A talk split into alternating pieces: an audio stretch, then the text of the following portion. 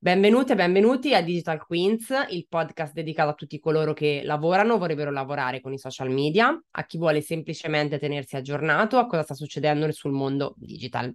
Siamo Chiara Ilaria e oggi parliamo di gestione di un e-commerce con Maura Masena, e-commerce manager senior consultant.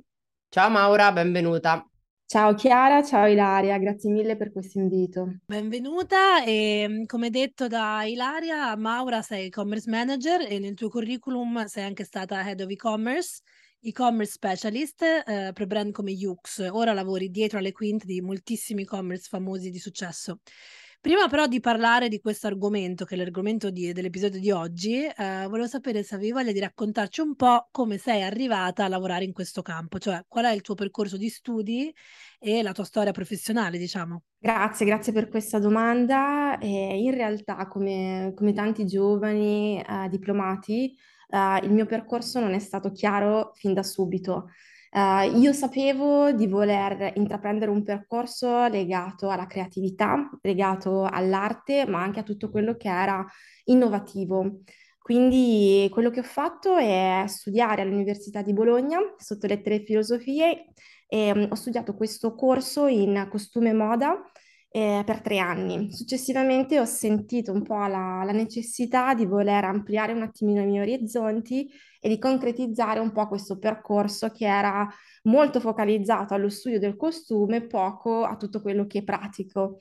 Quindi cosa ho fatto? Mi sono trasferita a Parigi, lì ho continuato i miei studi um, in questa scuola che si chiama ESMOD in Fashion Business, Fashion Business Management um, dove ho studiato in una scuola internazionale uh, con tutti i corsi impartiti in lingua inglese, eh, Fashion Business and Management, appunto, dove sono riuscita un attimino a entrare meglio nei meccanismi uh, delle aziende del sistema moda. Proprio qui ho avuto l'occasione e l'opportunità di poter approcciare a tantissime esperienze nell'ambito della moda, appunto, ma quella che ha dato un po' il via a tutto il mio percorso è stata all'interno di questa piccola startup eh, che vendeva abbigliamento di lusso, ma online. Uh, il core business era proprio quello di vendere in preordine uh, tutta una serie di brand di lusso uh, durante le classiche settimane della moda. In, in questo ruolo io fu veramente molto affascinata perché riuscivo ad avere sia una parte commerciale, perché riuscivo ad approcciarmi con tanti uh, sales manager di realtà del mondo della moda e allo stesso tempo ho iniziato a, a imparare a utilizzare quelli che sono gli strumenti uh, sui quali poggiano uh, i siti e-commerce. Quindi ho approcciato i miei primi CMS.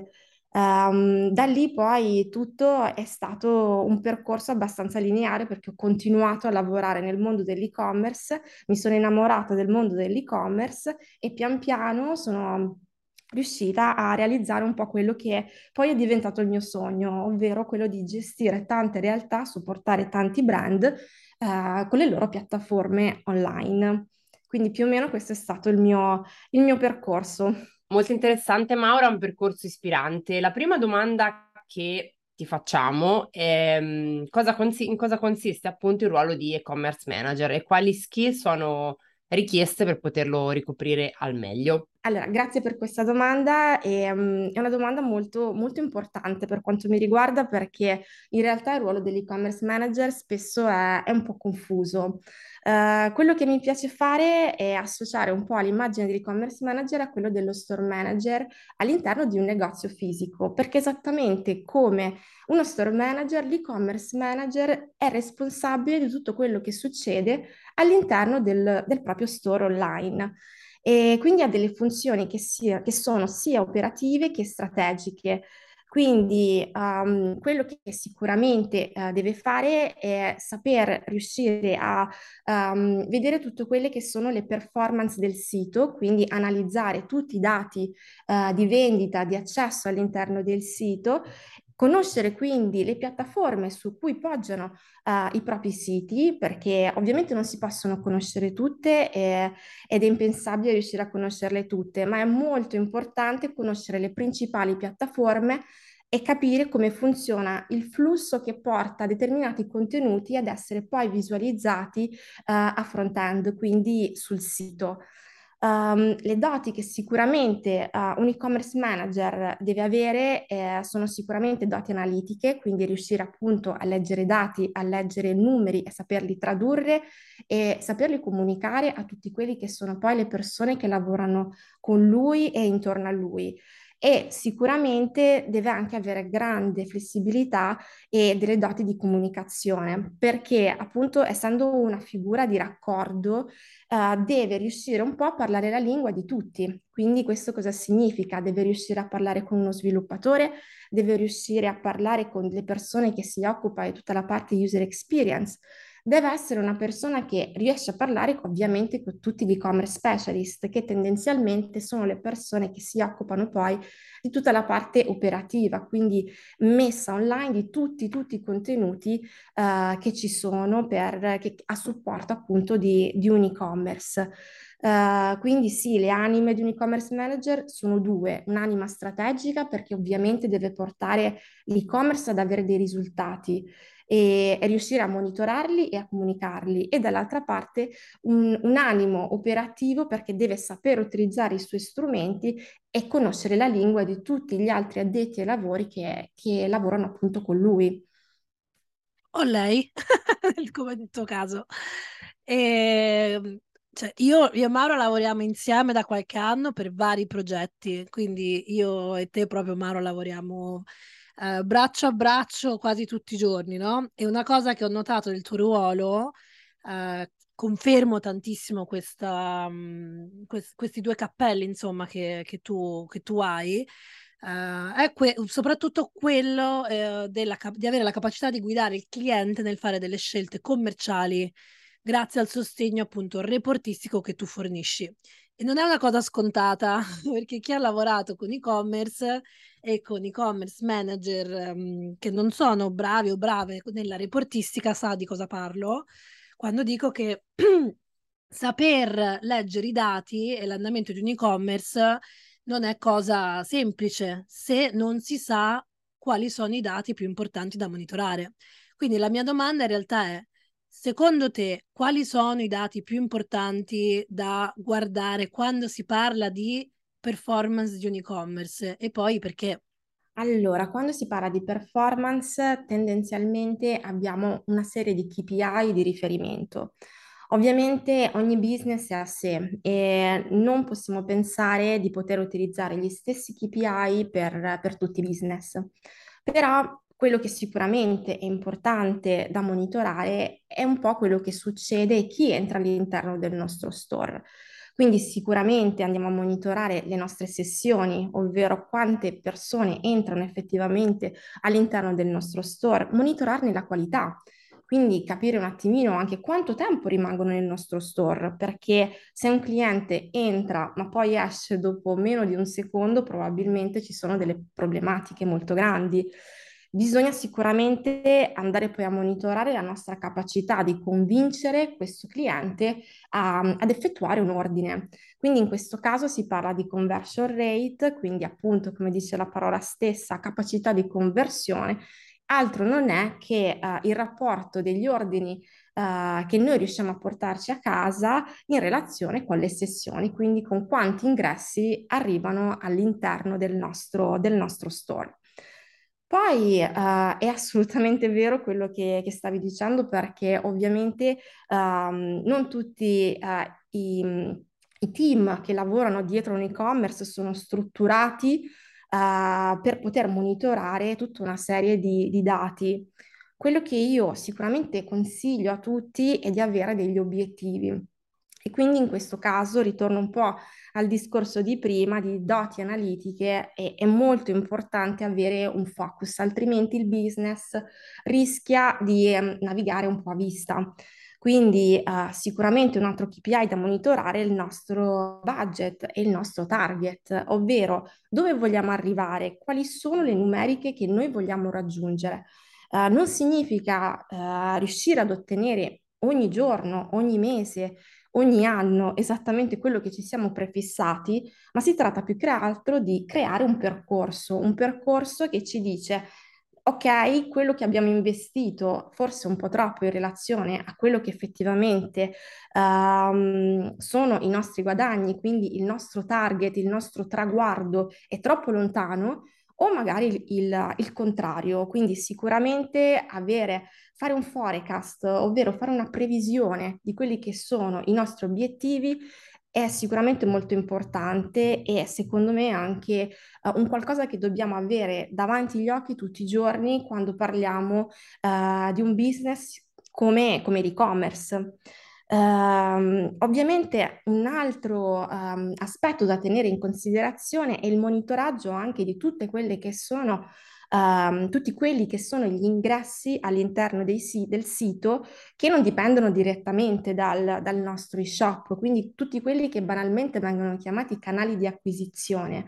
I nostri canali di acquisizione sono canali che possono essere a pagamento o organici, quindi non a pagamento, Uh, quindi tutto quello che è uh, non a pagamento deve funzionare, ci deve portare gran parte del nostro traffico e del nostro ricavato, ma a supporto di essi ci devono essere tutta una serie di canali uh, che noi andiamo a rimpinguare con del budget per far sì che la base solida, organica, continui, continui a crescere. Quindi sicuramente il monitoraggio anche di questi canali e dei loro KPI fondamentali è, è molto importante. Poi da e-commerce a e-commerce i canali di acquisizione cambiano. Faccio qualche esempio solo per rendere il discorso un pochettino più chiaro. Un canale di acquisizione è sicuramente Facebook, tutto il mondo meta, quindi tutti i canali social. Andare a monitorare tutto quello che arriva dai nostri canali social e come questi, questi utenti si comportano all'interno del sito è, è assolutamente fondamentale andare poi magari a monitorare anche tutto quello che succede sul mondo Google, che può essere un mondo a pagamento, come può essere anche tutta la parte uh, organica, quindi che viene gestita dalla nostra SEO. Saper leggere uh, quei numeri ci consente di poter effettuare delle strategie che siano il più pertinenti possibile con le nostre, con le nostre esigenze, con quelli che sono i nostri traguardi.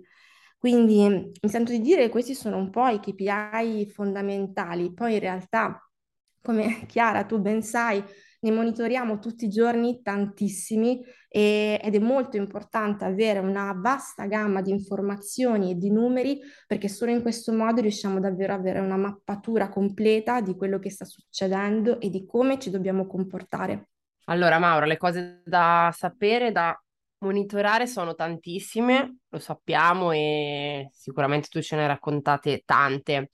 Eh, lato mio, io mi occupo spessissimo di campagne mm, con influencer che chiaramente dirottano anche parte del traffico sul sito, sullo shop online, sull'e-commerce in base alle varie, insomma, alle varie campagne. E mh, mm, volevo chiederti un po' la tua, cioè eh, se ti è capitato di lavorare con influencer che avevano quindi come obiettivo quello di portare traffico al sito, eh, come avete lavorato, se avete inserito dei link tracciati, in generale come hai analizzato queste campagne, quindi un po' se ci porti la tua esperienza in merito e poi anche se ci dai la tua visione, cioè nel senso oltre a quello che è successo per i tuoi clienti, anche un po' come la vedi mh, presente e futuro dell'influencer marketing legato a degli obiettivi quindi più eh, se vogliamo, commerciali, comunque di vendita, comunque insomma finalizzati a visite al sito e poi a vendite. Allora, uh, io ho iniziato a lavorare con gli influencer proprio dall'inizio perché uh, nella mia prima esperienza a Parigi ho avuto l'opportunità di lavorare con, con Chiara Ferragni proprio nel 2012. all'epoca um, non si utilizzavano tanto gli influencer, eh, noi l'abbiamo utilizzata per, eh, a scopo di brand awareness, ovviamente, quindi andava un po' a spiegare tutto quello che era il meccanismo um, del, del, progetto dell'e-commerce in un video, in un video che poi venne semplicemente sponsorizzato su, su YouTube. Da lì poi, ovviamente, come tu ben sai, tutta, uh, tutto il mondo degli influencer è, è cresciuto tantissimo. E um, io credo molto nel loro valore perché sono dei brand ambassador fondamentalmente, sono eh, dei cartelloni pubblicitari che danno credibilità al, al tuo prodotto.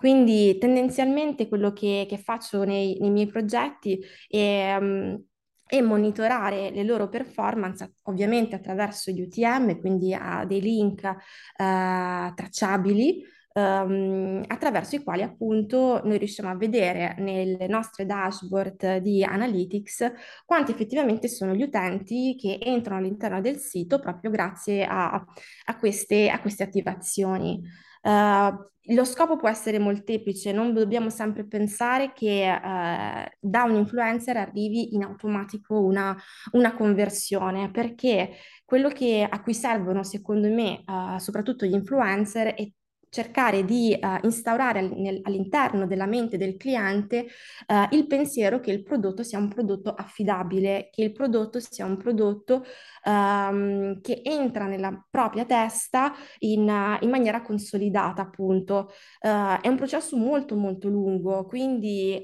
pensare di avere delle conversioni immediate certe volte può essere fuorviante, può far scartare delle campagne a priori solo perché non si vedono dei risultati immediati immediati. In realtà poi eh, l'onda che deriva dagli influencer è, è molto lunga perché è un'onda eh, che ci porta dei risultati sul lungo termine. Quindi poi ovviamente c'è tutta una classificazione tra micro influencer e macro influencer, quindi ovviamente eh, ho fatto un po' un es- esempi di, di ambassador, quindi di quei macro influencer che effettivamente ehm, rappresentano, vanno un po' a rappresentare il brand. Magari quando poi parliamo di micro influencer si tratta più di andare a coinvolgere piccole community ehm, di persone che però tendenzialmente potrebbero convertire molto di più rispetto ai, ai grandi influencer. Questo perché? Perché i micro influencer vanno a colpire comunque delle nicchie più piccole, ma che sono anche più ingaggiate tendenzialmente. Quindi i criteri di valutazione di queste attività sono veramente tantissimi. Uh, dipende ovviamente da quello che è un pochettino, un pochettino lo scopo. Uh, tutto questo va a influire in, che, in, quella che è poi quello che è l'obiettivo finale. L'obiettivo finale dei, del social piuttosto che um, di tutte le campagne che facciamo anche su altre piattaforme è quello poi di far arrivare il cliente uh, ad acquistare su, su, uno shop. Quindi um, noi, io lo monitoro costantemente, tutta l'attività di micro-influencer e di micro-influencer è un'attività assolutamente fondamentale ormai a sostegno del brand. Bene, quindi diciamo che tu hai una visione abbastanza positiva per la tua esperienza che insomma, come la mia mi sembra ormai decennale. Allora, ti volevo chiedere anche questo, Maura, eh, se secondo te ha ancora senso, ma diciamo che la risposta è un po' ovvia, però volevo capire bene ehm, da te quanto eh, secondo te è importante eh, oggi ancora mh, continuare, anzi a- aumentare, secondo me sempre di più, eh, le promozioni legate a sito, a shop online, a sconti, con le promozioni, con tutti i vari, eh, diciamo, eh, momenti più o meno caldi dell'anno, a partire da un San Valentino rispetto a un Black Friday, rispetto a un single day, no? Quindi eh, quanto mh, questo tipo di attività portino poi effettivamente dei risultati tangibili in termini di, di traffico e poi di vendite. Eh, lato mio vedo che questa cosa è assolutamente forte e in crescita, cioè mh, mm, vedo che anche la piccola e media impresa, tralasciando chiaramente i grandi brand e i grandi gruppi organizzati che lo fanno da sempre, che hanno anzi dato diciamo, vita a questo tipo di marketing molto orientato al consumo. Ehm, quindi mhmm, come la vedi? Cioè, sta crescendo questa cosa, va anche sulla piccola e media impresa che ha chiaramente uno shop online. Ehm, ha senso ogni 15 giorni mandare una newsletter o comunque fare una promo sul sito, eh, quindi con scontistiche, promo dedicate, o magari è meglio fare più un ragionamento più personalizzato e un po' più consapevole rispetto al non so, ogni 15 giorni, ogni mese lanciare una promo, come, come la vedi? Allora, concordo assolutamente con te sul fatto che comunque il, il mondo delle promozioni è, si è ampliato tantissimo e ha coinvolto sempre di più uh, le aziende, sia le più grandi ovviamente che hanno dato, come dicevi tu, uh, il là, ma anche le piccole e medie aziende. Um, io sono dell'avviso che comunque uh, bisogna fare sempre una strategia personalizzata perché il brand deve sempre avere um, un'identità che uh, non debba essere sporcata, uh, passami il termine, da uh, tutta una serie di attività che poi lo andrebbero a rendere troppo troppo commerciale. Ci sono brand di nicchia che purtroppo per questioni di, di target sono, si sono dovuti um, arrendere alle promozioni. Ovviamente c'è, ormai siamo tutti consapevoli che c'è un calendario di promozioni che viene ormai seguito da praticamente dieci anni, dove ci sono tutta una serie di appuntamenti a cui partecipano praticamente tutti. Um, secondo me il modo di comunicare la promozione fa la differenza perché perché uh, ovviamente dare un vantaggio al tuo cliente è qualcosa che lo fa sentire coccolato. Uh, ma dall'altra parte, quando il cliente si rende conto che questo vantaggio è continuativo ed è um, indistintamente aperto a tutti, può uh, far perdere uh, l'interesse verso il tuo prodotto e conseguentemente anche la tua reputation ne può risentire. Quindi quello che consiglio io soprattutto ai brand che hanno un'immagine forte, un'immagine uh, non così tanto commerciale come possono essere uh, i piccolissimi brand, um, io consiglio sempre di fare delle promozioni uh, un pochettino più targetizzate. Quello che ho visto funziona molto bene sono le membership program, quindi uh, programmi personalizzati uh, da effettuare sul tuo database, quindi sul tuo cluster di iscritti, che possono essere semplicemente registrati al tuo sito, possono essere uh, persone iscritte solo alla tua newsletter o addirittura possono essere i tuoi clienti, ovvero le persone che hanno acquistato sul tuo sito ehm, ai quali vai a fare delle attività mirate in base alle loro abitudini di acquisto. Questo è un qualcosa che va tantissimo eh, nel lusso, io ho, ho esperienza eh, di quasi dieci anni nel lusso, quindi posso portare un po' questa esperienza qui. Um, andare a coccolare il cliente con delle um, promozioni, attivazioni personalizzate è sicuramente una, una chiave vincente. Quindi non trattiamo i nostri clienti come se fossero tutti uguali perché non lo sono, le loro abitudini sono diverse all'interno del nostro shop e le loro esigenze sono diverse. Quindi uh, spendere un po' di tempo nella strategia, nello strutturare il nostro CRM è sicuramente qualcosa che nel lungo periodo ci porta vantaggio, ci porta a non omologarci a tutti gli altri e comunque ci consente di avere delle leve che poi aiutino alla, alla conversione. Quindi uh, il consiglio che mi sento di dare è un po' questo, fare delle promozioni sì, perché siamo in un momento storico in cui la promozione è una leva importante che dobbiamo utilizzare e sfruttare, ma farlo in maniera consapevole e cercare di conoscere il nostro cliente. Questo secondo me è il modo migliore per salvaguardare il brand e per coccolare appunto il nostro cliente. Ma senti, ma dici, dici una cosa, visto che siamo in momento caldo, Black Friday, questi sono in teoria, tolte le crisi economiche, sociali, finanziarie, eh, energetiche attuali, sarebbero gli, i mesi in cui no, si vende di più ehm, tra il Natale, insomma, questo Black Friday che ormai è entrato, diciamo, a gamba tesa anche nel nostro gergo, anche se fino a qualche anno fa, insomma, in Italia non, non esisteva questo tipo di, di, di, periodo dell'anno, è stato inserito. Eh, qual è il periodo che funziona di più e la promo che funziona di più? Cioè, questo Black Friday realmente sposta le vendite rispetto all'anno o no? Allora, assolutamente sì eh, il Black Friday è uno dei momenti più, più importanti, perché tra l'altro prima era um, un momento in cui le promozioni si concentravano in un'unica settimana, se non esclusivamente nel weekend del, del ringraziamento, quindi del Black Friday. Adesso il Black Friday è diventata una promozione che può partire anche da metà eh, ottobre praticamente. Tendenzialmente parte con la fine di dopo Halloween, adesso praticamente è esteso a un mese e successivamente al Black Friday poi ci sono altre promozioni che accompagnano l'anno nuovo.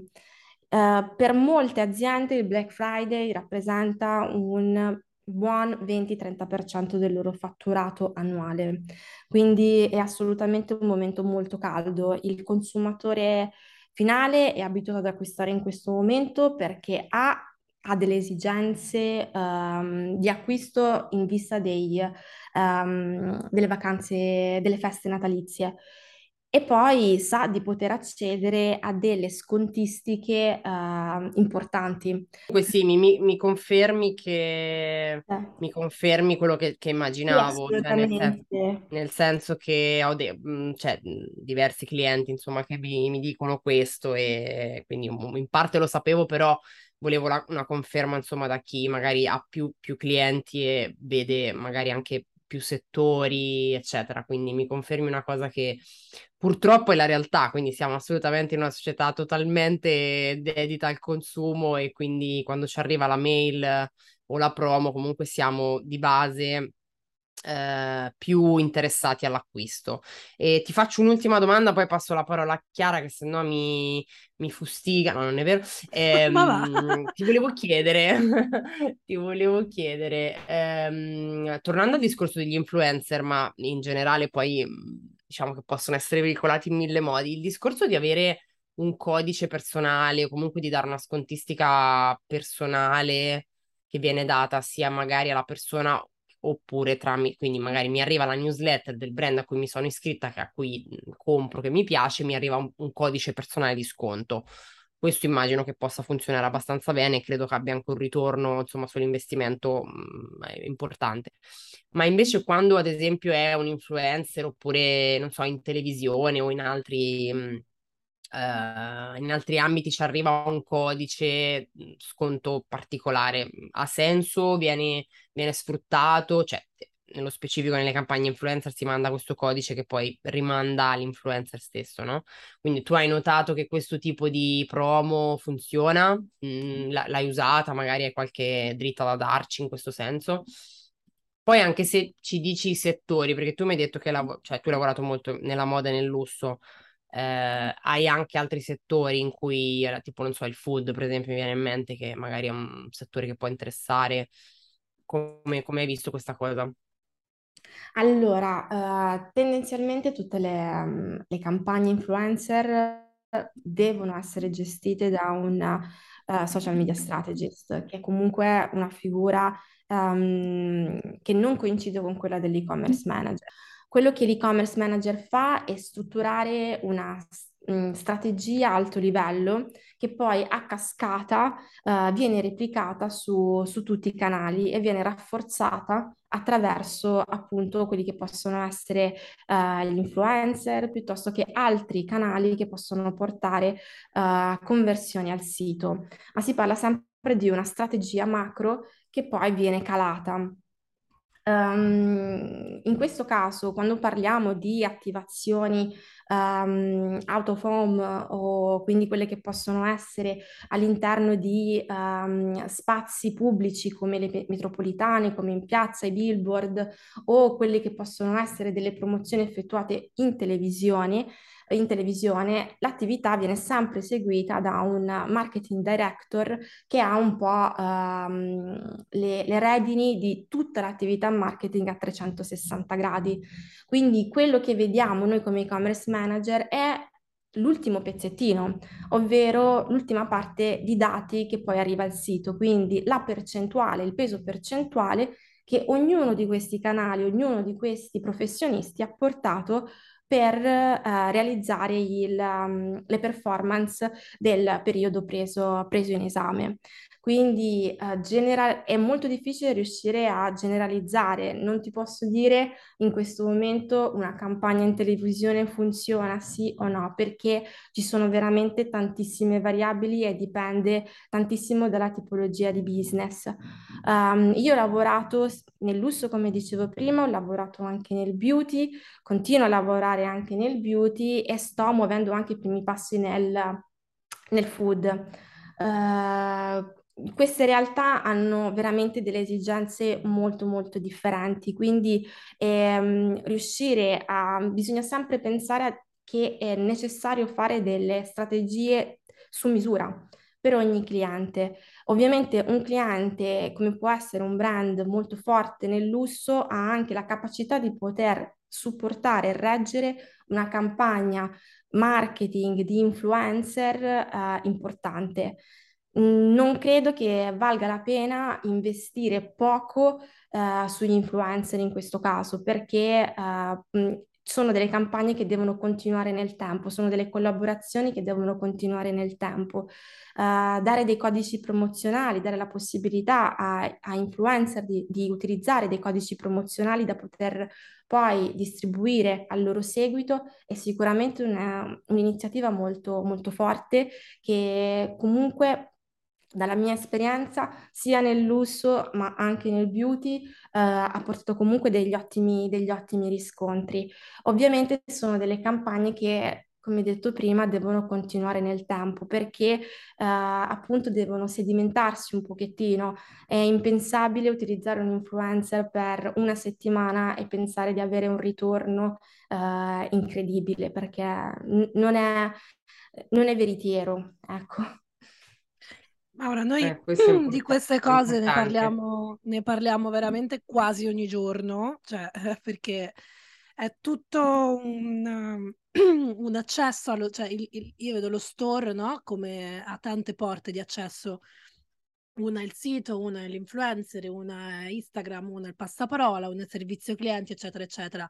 E almeno la mia esperienza mi porta a dire che la, la parte di- diciamo più difficoltosa a volte mh, dello spiegare al cliente, quindi a chi diciamo controlla il business, è quella di dire non è che una porta necessariamente eh, ti porta di più sempre, magari in questo periodo dell'anno, in questo periodo storico, in questo mese, quella porta fa entrare più persone, magari invece è un'altra porta fra un po' di tempo, eh, ma non è che ne, ne puoi chiudere quattro perché due funzionano, no? Perché poi magari il touch point per arrivare a quelle due era le prime.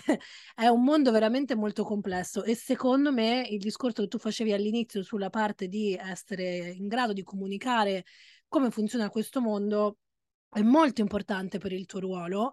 E questo mi porta infatti a una mia domanda che è quali sono secondo te gli errori da e-commerce manager che vedi fare più frequenti? Uh, e magari mi viene così da pensare che c'è appunto quello di non riuscire forse a spiegare bene questo flusso, no? Cioè, per dire adesso un esempio che mi viene anche in mente è il discorso delle promozioni, dicevamo prima, no? Fare una promozione, magari via newsletter, magari non converte dalla newsletter stessa, ma abbiamo esperienze di eh, conversioni che avvengono nel sito di più nei, nel giorno in cui viene inviata la newsletter, anche se magari il clavio o il MailChimp di turno non riesce ad assegnarsi quella conversione.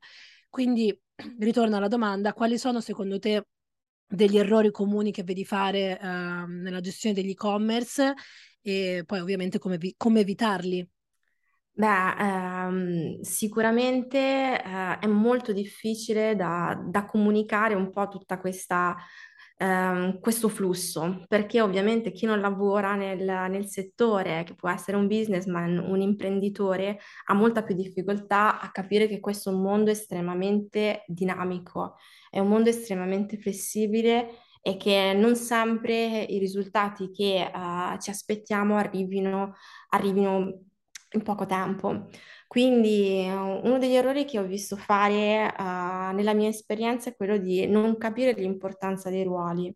Uh, spesso sento dire che avere un e-commerce manager basta per gestire tutto un business online. E, e non è possibile ovviamente perché un business online ha bisogno di tante figure professionali eh, che sono formate e, e che sono a supporto di, del business, appunto. L'e-commerce manager non è altro che una persona che fa un po' da raccordo, che ha ovviamente delle, um, delle doti e ha comunque delle, uh, delle conoscenze un po' a 360 gradi su tutto quello che è il mondo digital, ma ovviamente un e-commerce, ma- un e-commerce manager non è uno sviluppatore. Uh, spesso mi, mi chiedono, Maura, ma mi puoi fare un sito, mi puoi costruire un sito esattamente uguale a quell'altro? Rispondo no, non posso perché non sono uno sviluppatore, quindi spesso uh, le due figure vengono confuse. Uh, quando mi viene detto, Maura, ma puoi gestirmi tutta la strategia social e tutti i miei social? E, purtroppo no, nel senso, ovviamente so benissimo come funziona il mondo di social, so benissimo come, come lavorare con tutte le persone che lavorano uh, per i social, ma bisogna avere una conoscenza, un'educazione un po' diversa di questo mondo, che è un mondo molto complesso, ma altro, non, altro non è che il riflesso del mondo che noi abbiamo fuori dall'online. E nel mondo di fuori, per costruire un negozio, serve, serve, un architetto, serve un geometra, servono degli addetti alle vendite, servono, serve uno store manager, servono tante figure ed esattamente allo stesso modo servono tante figure per portare avanti un, un business online. Quindi credo poco nei one man show, ovvero solo un'unica persona che possa gestire tutto. Uh, quello che vedo più spesso, soprattutto nelle piccole, nelle piccole realtà, è um, non rispettare, non avere coscienza di tutti quelli che sono i ruoli necessari per poter portare avanti un business come questo. Uh, poi altri errori sono sicuramente più legati alla, alla lettura dei dati. Spesso una mala interpretazione del dato può portare a delle decisioni, uh, decisioni non corrette. Um, ad esempio, proprio qualche mese fa ho, ho supportato un brand um, verso tutta un'operazione di rebranding, quindi questo brand ha voluto totalmente stravolgere la sua immagine un'immagine che per il consumatore finale era molto legato a un mondo di scontistiche e di promozioni, uh, ha deciso di voler cambiare il suo posizionamento e um, diventare un brand uh, di nicchia, un brand uh, senza sconto, un brand uh, più qualitativo e un brand che andasse un attimino a rivolgere le sue comunicazioni verso un target totalmente diverso rispetto a quello che aveva negli ultimi dieci anni. Um, durante il primo mese di, di rebranding le vendite sono state davvero disastrose e, e il brand ha interpretato in maniera non corretta le informazioni che arrivavano da, dai tool di performance perché non è riuscito a comprendere che operazioni così complesse portano a destabilizzare il cliente. Quindi non avere dei, uh, dei rientri in termini economici, ma avere più sessioni, più qualitative, più lunghe, quella doveva essere il KPI che il brand doveva seguire, perché il brand doveva raccontare una nuova storia ed era molto più importante che il cliente rimanesse sul sito a leggere questa nuova storia più che uh, portarlo ad una conversione diretta che poi sarebbe arrivata comunque col tempo. Quindi interpretare male il dato è sicuramente un altro degli errori uh, che vedo più spesso perché perché si sa, quando si ha un business si vuole sempre pensare solo all'ultimo, all'ultimo step ovvero al, al carrello, all'ordine del carrello, a, alle revenue che sono assolutamente uh, poi il, il traguardo che, al, al quale tutti guardiamo, ma c'è tutta una journey, c'è tutto un percorso che il cliente deve fare per arrivare a quel traguardo e ogni step di questa journey è, è fondamentale. Uh, sottovalutarlo significa poi non, non, capire, non conoscere il tuo cliente e non conoscere il cliente è uno dei, dei grandi errori che spesso si commettono nell'e-commerce. Usi dei tool particolari che puoi consigliare per chi magari all'ascolto e non può assumere un e-commerce manager o vorrebbe comunque iniziare a implementare delle strategie o per chi comunque già lavora eh, magari su un sito, su uno shop online e ancora diciamo non riesce a strutturarsi no? con un consulente esterno, comunque con un team diciamo strutturato, quindi come succede spesso, come dicevi prima, molto spesso nelle piccole realtà, no? Una persona fa più cose perché chiaramente non ci sono tutte le i budget e, e il team da, da dedicare, quindi consigliaci qualche tool utile. Allora, um, i tool che, il tool che io utilizzo di più è, um, si chiama Data Studio, è un tool totalmente gratuito di Google che, che permette di creare delle, um, delle reportistiche, delle dashboard totalmente personalizzate.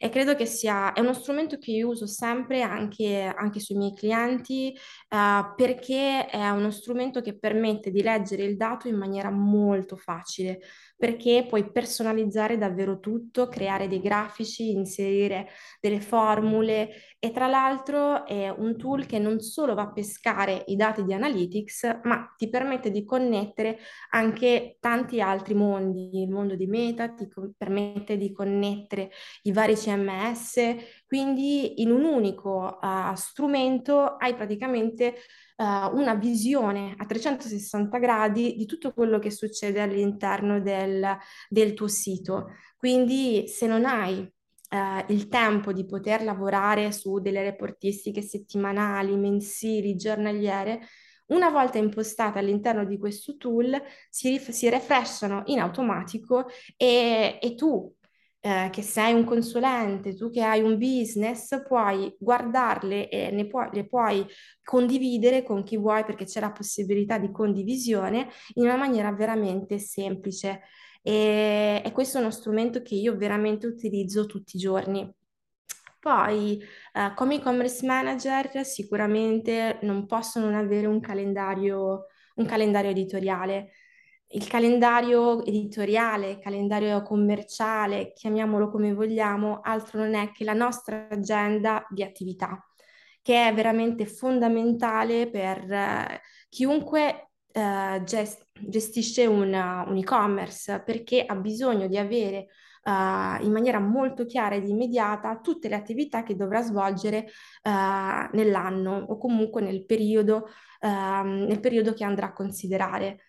Il calendario editoriale tendenzialmente è un'agenda uh, all'interno della quale mettiamo tutti i vari touch point principali. Se siamo un negozio fisico che ha anche una, una boutique online, sicuramente avremo anche una riga dedicata al nostro negozio fisico perché sappiamo benissimo che tutte le attività che noi facciamo sono attività cross su tutti i canali dove siamo presenti, quindi anche quelli offline se abbiamo un profilo Instagram, anche questo uh, avrà una sua riga dedicata all'interno del calendario, avremo sicuramente una riga dedicata a tutti gli appuntamenti commerciali immancabili, ricordavamo prima San Valentino, uh, Black Friday, tutti quegli appuntamenti imperdibili, poi ogni business ha degli appuntamenti, uh, appuntamenti dedicati, festa della mamma, festa del papà, li inseriamo tutti all'interno di questo calendario e poi cosa avremo? Avremo una griglia con tutte le nostre attività,